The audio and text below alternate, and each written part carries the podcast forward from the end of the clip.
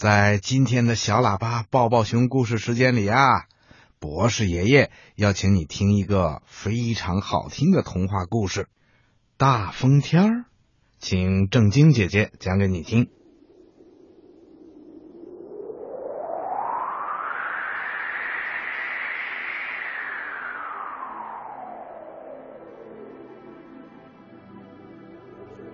起风了，大风刮弯了树梢，刮响了树林，也刮掉了鼹鼠先生头上的草帽。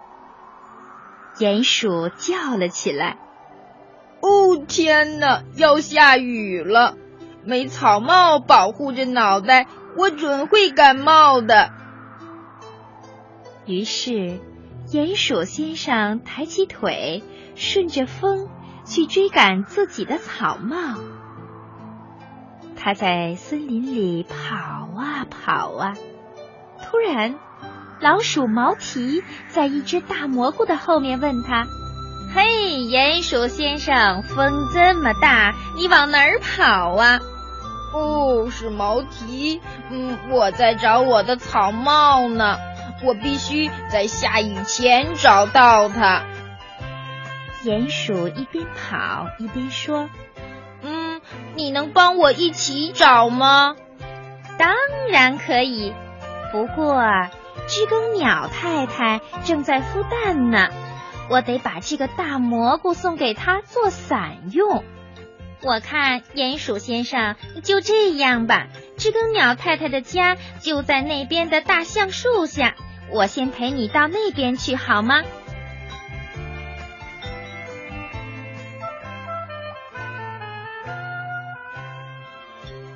于是，鼹鼠先生和老鼠毛提一蹦一跳的穿过树林，来到了小河边。在河边，他们又遇到了青蛙蒂姆。青蛙蒂姆问：“你们二位去哪儿啊？”鼹鼠说：“嗯，去找我的草帽。你能帮个忙吗？”“当然可以，不过……”我得先给知更鸟太太送点草莓去，给她当早点。我看我可以先陪你们到那棵大橡树下去。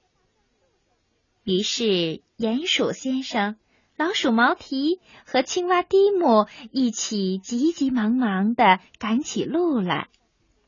就在这时候，松鼠萨利从树洞里探出脑袋。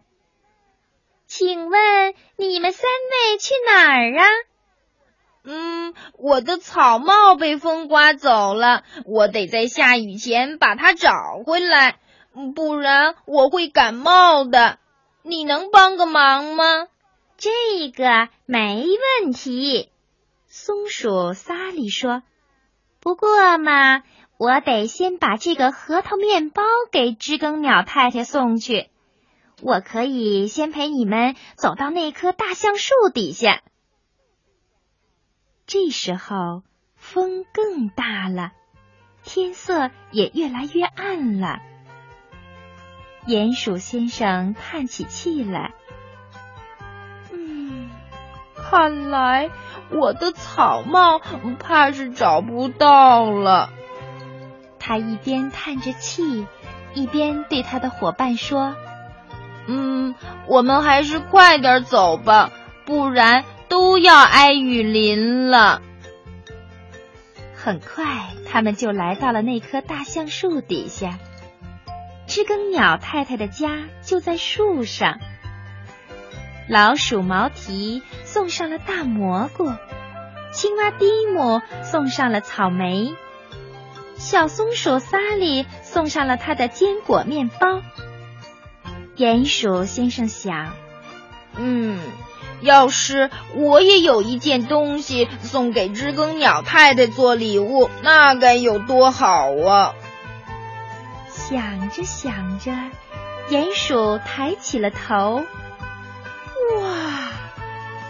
鼹鼠差点叫了起来。原来，他发现了自己的草帽就在那棵大橡树上。知更鸟太太正坐在草帽里呢，草帽里面还传出了叽叽叽的叫声。青蛙蒂姆说：“哎，鼹鼠先生，那是你的草帽吗？”“嗯，没错，不过它已经派上了用场。”这时候，知更鸟太太从草帽里抬起脑袋说：“真是太感谢你们几位了！这么大的风，你们还来看我。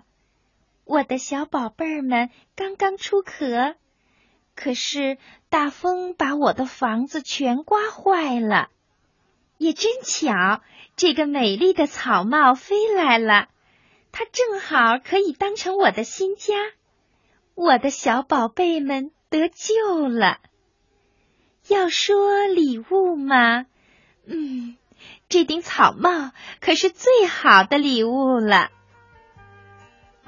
听了知更鸟太太的话。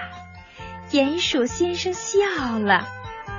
哦，这么说，我的草帽真是派上用场了。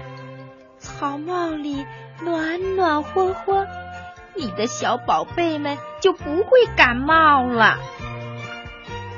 风还在拼命的吹着，树叶在大风里被打得啪啪直响。